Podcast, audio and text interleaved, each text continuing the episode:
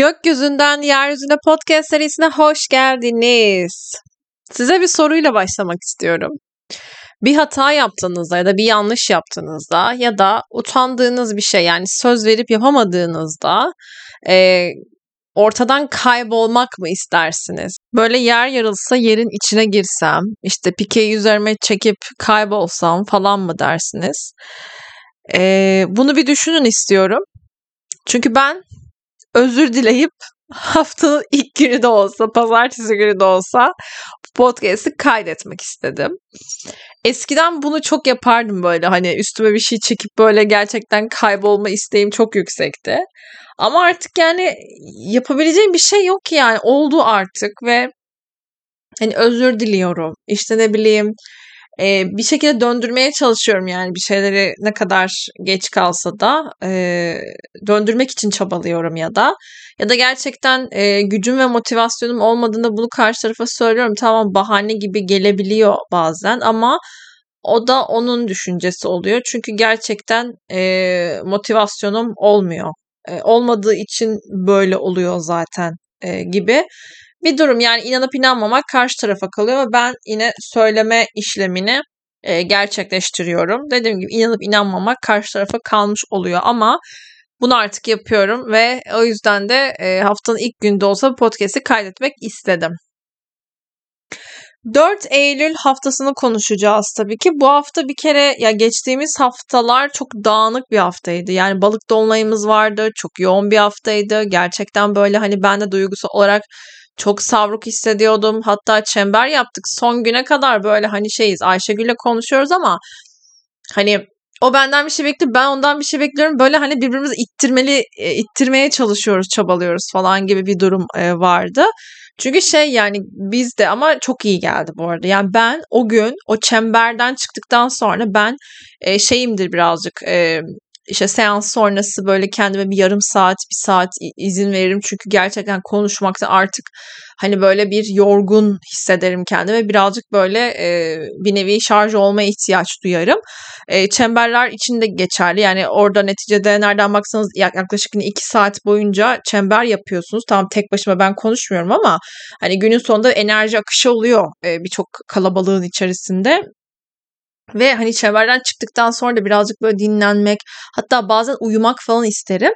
12'de bitti çemberimiz kapattık. 12-10 geçe falan da sanırım çemberi kapattık. Ve ben saat 4'e kadar uyuyamadım. O kadar içimde yükselen böyle bir enerji vardı ki.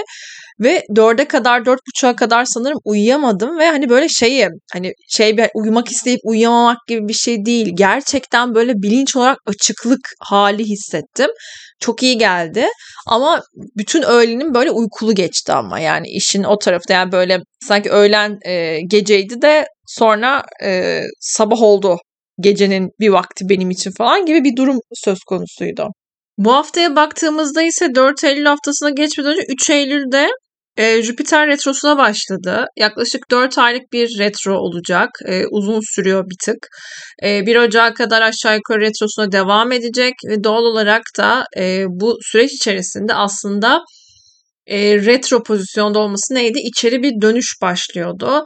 E, kendi inandığımız değerlerin sorgulamasını yapabileceğimiz, büyük resmin aslında içimizdeki yankısına bakabileceğimiz, bolluk bereket temalarıyla alakalı aslında e, içselleşmemiz gereken, gerçekten bolluk bereket bizim için nedir sorgulamalarını yapmamız gereken ve içeride bu cevapları aramamız gereken bir dönemdeyiz. Genelde evet Venüs retrosuyla maddi konularda kaygılar da çünkü değerle çok alakalı olduğu için e, tam böyle bu temalarla da e, maddi kaygılar da artabilir. Değersizlik hissiyatları oluşacağı için e, bu böyle bir durum vardı ama diğer pencereden Jüpiter'in retroya geçmesi, Jüpiter daha bolluk ve bereketi hissetme halinden aslında bahsediyoruz. Dolayısıyla e, burada Jüpiter retro pozisyondayken kendi içimizdeki o e, maddi anlamdaki o bolluk bereketi. Ya burada sadece şey gibi de düşünmeyin yani Jüpiter daha büyük pencere, büyük resimle çok alakalıdır. Mesela Venüs gerçekten maddi, parasal konuları temsil ederken mesela Jüpiter daha e, bolluk berekete, paraya olan bakış açımızdan aslında bahseder. Bu bunu e, ya da e, sadece şey gibi değil. Bütün hayatımızda bolluk bereket dediğimiz zaman yemek olur, hayatımızdaki kaliteli insanlar olur e, ya da sahip olduklarımız olur, eşyalar olur. Yani bolluk bereket bilinci dediğimizde e, genel bir şeyden bahsederiz aslında. O yüzden de onun bolluğunu, bereketini yaratmak için ben neye inanıyorum? Nasıl inançlarım var? Bolluk bereket konusunda nasıl inançlara sahibim? Benim bolluk bereket bilincine erişmemin önündeki engeller neler gibi sorgulamaların yapmamız gereken bir dönem içerisinde olduğumuzu da bilmemiz gerekiyor. Bolluk bereketi olayan dışarıda bolluk bereketi yaratamadığımız için Jüpiter retrosunda bulamayacağımız için içeride bunları yaratmak, bolma, e, bulmak, içerideki o bolluk bereketi ortaya çıkartmanın gerekliliğini e, de bize tabii ki ne yapacak gösterecek illaki. E tabii ki bir taraftan da iyimserlikle alakalıdır Jüpiter. E, retro pozisyondayken tabii ki dışarıda o iyimserliği bulmakta da birazcık zorlanabiliriz tabii doğal olarak. E, ya da iyimser bir enerjiyle bir iyimser bir bakış açısını geliştirmekte e, birazcık zorlanabiliriz elbette. Ama bunların hepsini dediğim gibi içeride bulabileceğimiz göstergeler olduğunu unutmamak gerekiyor tabii ki de. 4 Eylül günü Merkür ile Jüpiter'in bir üçgeni var. Merkür biliyoruz ki retro pozisyonda. E Jüpiter de retrosuna başlıyordu. E doğal olarak nedir? İkisi de aslında çok daha derin meselelerden bahsediyor. Derin sezgilerden, derin yaratımlardan bahsediyor. O yüzden bu haftaya böyle bir post paylaştım. Orada dedim ki işte e, üç kart koydum ve üçünde bir soru var. Soru saklı hangisi sizi bu hafta ya da hangisi bu sorunun cevabının peşine düşmeniz gereken soru olduğuna niyet edin ve bir tane kart seçin. Sorusunu okuyun. Bu haftada bu sorunun cevabı üzerine çalışmak için ya da bu soruyu sorun. İsterseniz yazın, isterseniz işte bu soruyu her gün görebileceğiniz bir yere koyun ve gözünüz çarpsın. İsterseniz sadece okuyun ve bırakın, akışa bırakın. Onun cevabının size geleceğine emin olun. Nasıl isterseniz dedim ve e, o soruları paylaştım. Siz de eğer görmediyseniz girip okuyabilirsiniz. Bakalım hangi soru bu hafta sizin e, peşinizde olacak ya da pe- sizin peşinizde olmanız gereken bir cevabı içeriyorlar. E, Merkür Jüpiter üçgenleri tabii ki iletişim anlamında da aslında çok akışkan bir enerjiyi temsil eder. Çok böyle algıda çok açıklık, sezgilerde çok böyle kuvvetlenme hali, iletişimin güçlenmesi gibi. Bir de retro pozisyonda olduğu için ikisi de yani geçmişte aslında kaçırdığımız fırsatları da ya da konuşulmayan şeylerin konuşulmasında temsil edebilir Merkür Jüpiter üçgeni. O anlamda gayet e, güzel bir etki de taşıyor diyebiliriz. Artı e, Venüs'ün durağan pozisyonda olduğunu bilmek gerekiyor. Tabii ki şöyle bir durum söz konusu. Ben durağan pozisyon olarak alıyorum. Yani bazıları mesela dördünde Venüs retrosu yani Venüs'ün retrosu bittiği an e, kırmızı e, durağan pozisyon diyoruz. Bu bittiğinde retroda bitti deniyor. E, ben böyle almıyorum. Ben e, o günden sonraki hani hala benim için e, durağan pozisyon olarak geçiyor ama 5 Eylül'ün ilk dakikalarında e, gerçekten o da bitmiş oluyor. Dolayısıyla 5 Eylül'e biz artık retrosunu bitirmiş bir Venüs'le başlayacağız. Dolayısıyla artık Venüs retrosu da bitti ve birazcık daha böyle şeyde dikkat etmek gerekiyor bence. Yani e, bu Venüs retrosu sürecinde ilişkilerde nasıl farkındalıklar yaşadınız? Neler oldu ilişkinizde? E, ya da neleri fark etmeniz gerekiyor? Kendinizle alakalı kendinizi sevmek, e, kendinizi değerli hissetmek için kendi değerinizi kendiniz belirleyecek neler yaşadığınız değerle alakalı ve maddi konularla alakalı elbette.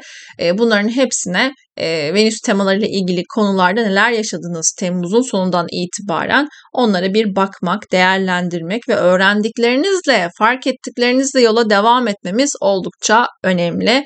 Ekim ayında biliyoruz ki çünkü tutulmalar başlayacak ve e, doğal olarak da burada büyük farkındalıklar, e, burada fark ettiğiniz konular orada yankı bulup e, hayatınızı ona göre şekillendirmenizi bekleyecek elbette sizden.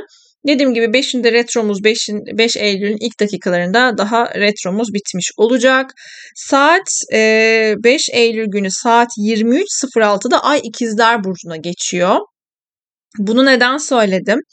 E, çünkü 5'inde 5 Eylül'de 23.06'da Ay İkizler Burcu'na geçiyor. 6 Eylül'de yani Ay hala İkizler Burcu'ndayken yöneticisi Merkür Güneş'le bir kavuşum yapacak. O yüzden bu kavuşum önemli. Çünkü ay ayın yöneticisi de yani ay ikizlerdeyken ikizlerin yöneticisi de güneşle bir temasta olacağı için bir kavuşum içereceği için oldukça önemli. Hep denir ya işte e, Merkür güneşin kalbinde işte bilmem ne falan filan kavuşuyor. Yani orada deklinasyon hesaplamaları var. Yani hiç e, güneşin kalbinde mevzusuna girmeyelim bence ama e, kavuşum yapıyor. Derece olarak kavuşum yapıyorlar diyebiliriz iki gezegenin. E burada tabii ki e, doğal olarak da aslında şunu söyleyebiliriz. E, iletişimde tabii iki yönlü hep bahsederim size de. Yani iki yönlü değerlendirebiliriz burayı.